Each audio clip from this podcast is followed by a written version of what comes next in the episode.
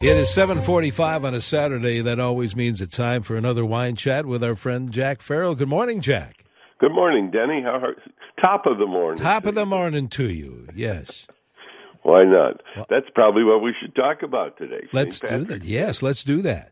Indeed. And matter of fact, I have uh, my one of my granddaughters is in Dublin going to celebrate her birthday, which happens to be on St. Patrick's Day, the 17th of March, Sunday, tomorrow, in Dublin. And of course, while the Irish uh, are great for partying and that, St. Patrick's Day, up until not too long ago, was a religious feast day in Ireland, bank holiday, etc., but no, none of the kind of partying that we do in this country.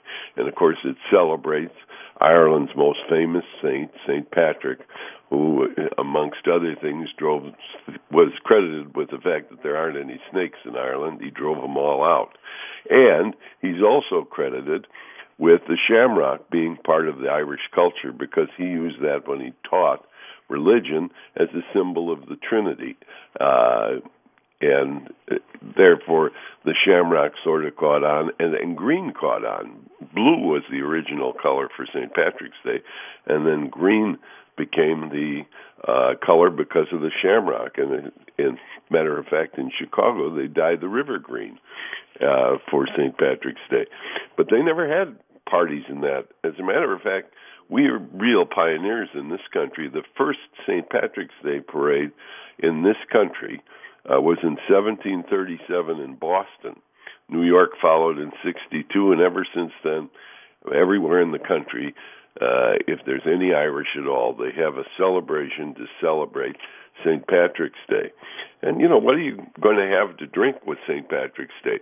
We can have many, many things. You know, the, for example, I'm sure not many people know that whiskey is a Celtic word, Irish word, usquebaugh and it was shortened to whiskey. So they they claim that the Irish invented usquebaugh or invented whiskey, and while I wouldn't doubt that for one minute, they certainly make a lot of whiskey. And it's interesting to note that here in this country, before Prohibition, Irish whiskey outsold Scotch about 150 to one, and then on repeal, that uh, old time cagey Joe Kennedy, Jack Kennedy's father, on repeal of prohibition, had three ships in New York Harbor full of Cutty Sark, which was his scotch at the time.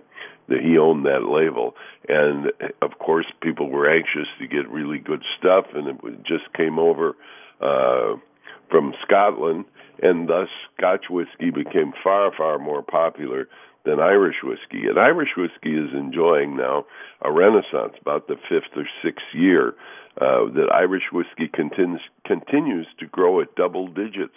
Uh, when I started in this business, there were only two distilleries in all of Ireland, and today there's close to 40 different distilleries in Ireland, all turning out wonderful and different types of Irish whiskey. Of course, then the uh, other great innovation they came up with was cream liqueur. This fellow had worked for a big British company, and he had a, a they owned a dairy, and he also owned a distillery. And this distillery wasn't doing very well, and he figured if he could mix whiskey with that cream and sweeten it somehow, uh, he'd have something. And of course, all their taste tests said none of it would work. Well, he finally decided to name it Bailey's and try it anyway. And if they could get anybody to taste it, it was an instant hit. And of course, it changed uh, cordials forever.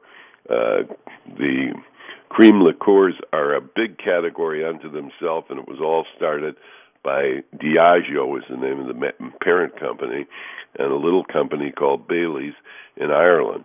And uh, it's been wonderful. Another thing everyone is familiar with, of course, is Irish coffee, which is Irish whiskey, coffee, and usually some whipped cream. That too was invented in the United States. In fact, the the people in San Francisco take credit for it, although the Irish say it was somebody at the Shannon Airport who invented it.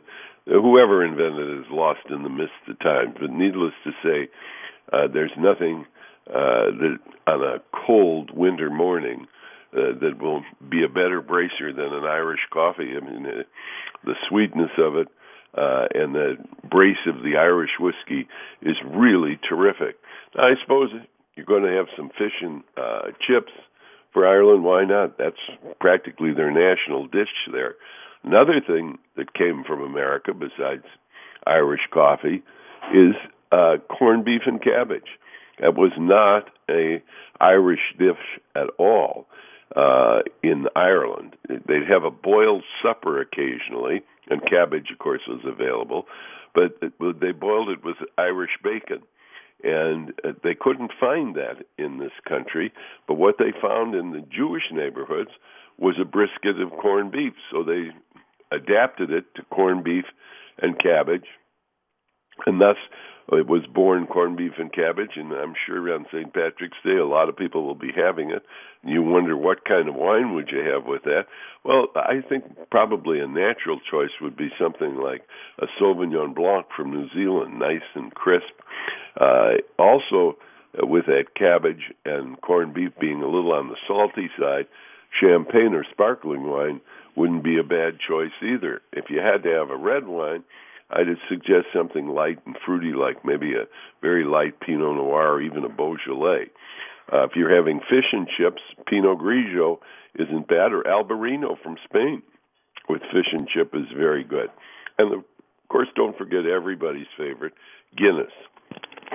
Guinness, they claim, was a, uh, just made to go with corned beef and cabbage. Well, I don't deny that for one minute.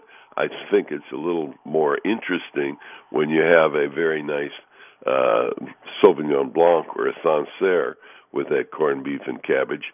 Uh, and the Irish really do appreciate wine. Uh, but you know, some wag I forget who it was said the Irish don't bloom well on their own soil.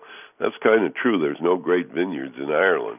However, some of the great vineyards in the world were started by Irish people. Leoville Barton in Bordeaux, Lynch Bages in Bordeaux, Chateau Phelan Segur, Calon Segur, all were started by Irish folks.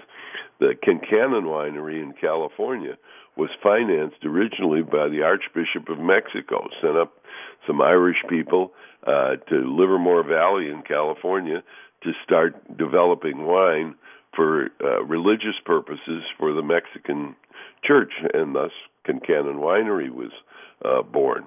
But so the Irish do indeed have uh, connections to wine. As a matter of fact, in Ireland, the sales of wine in the last 25 years have grown up double digits every single year. It used to be they drank mainly Guinness.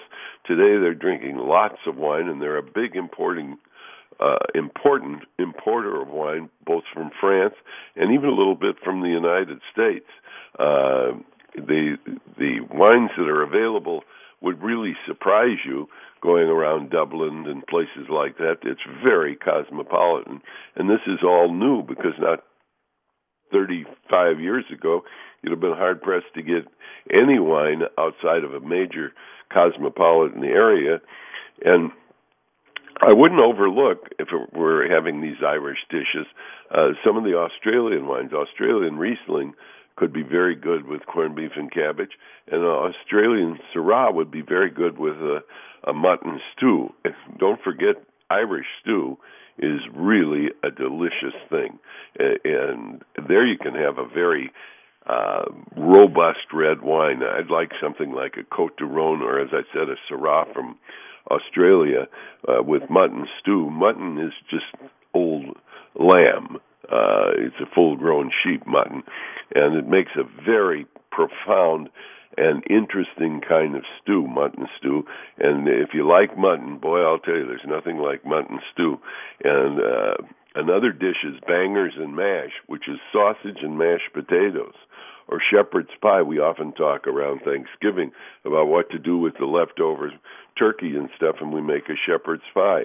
The Irish have been making shepherd's pie for years. They put mashed potatoes on top of leftover stew, and that's uh, a dish that they're very, very fond of over there. And what would you have with shepherd's pie again? I'd have something rather robust with that stew, uh, in a, a red wine for sure.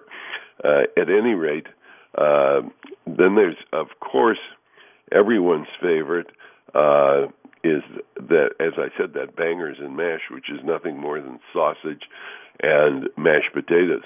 Colcannon is mashed potatoes with cabbage in it. Which is incidentally, if you have leftover cabbage from your corned beef and cabbage, try making that. It really is kind of good. And that uh, there's a version of Colcannon virtually in all seafaring countries where they have potatoes and they mix it with either onions or uh, they often put cod in there. That's the national dish of Portugal. I forget what it's called, but it's mashed potatoes, cod, and scallions, green onions chopped up in there, and makes for an absolutely delicious dish. And Colcannon, as I said, is about as Irish as it comes. The Irish also, incidentally, make some very, very good uh, cheeses. Cashel Blue deserves a place right alongside of uh, Roquefort and Stilton, in my opinion. It's a wonderful blue cheese, and their cheddars uh, from Ireland are really terrific as well. And with those, you can have virtually anything. Uh, their Coolea cheese, which is kind of good, reminds me a little bit of a Dutch Gouda.